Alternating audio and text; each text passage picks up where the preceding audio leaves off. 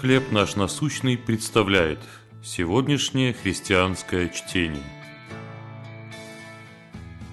Говорящая комната.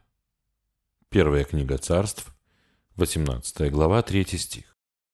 Иоаннафан же заключил с Давидом союз, ибо полюбил его как свою душу. На севере Испании придумали прекрасный способ общения и выражения дружбы.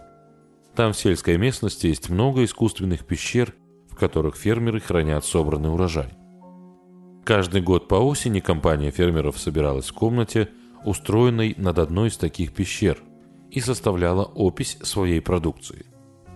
Со временем комната стала известна как «говорящая комната» – место общения – в котором друзья и родственники собирались, чтобы поделиться рассказами, секретами или мечтами.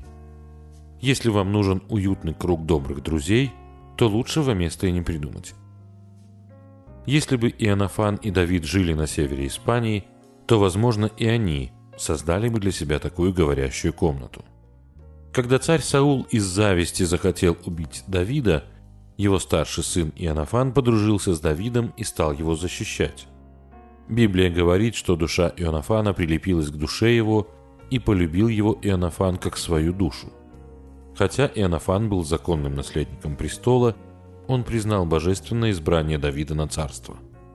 Он отдал Давиду свою одежду, меч, лук и пояс. Впоследствии Давид горько скорбел о гибели Ионафана и воспел свою дружбу с ним в плачевной песне.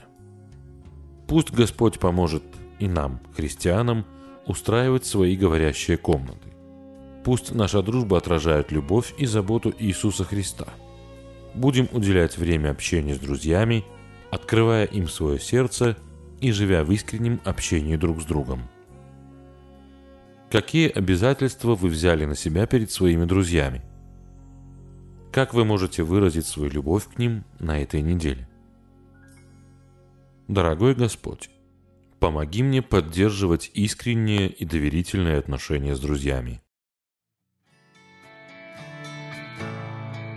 Чтение на сегодня предоставлено служением «Хлеб наш насущный».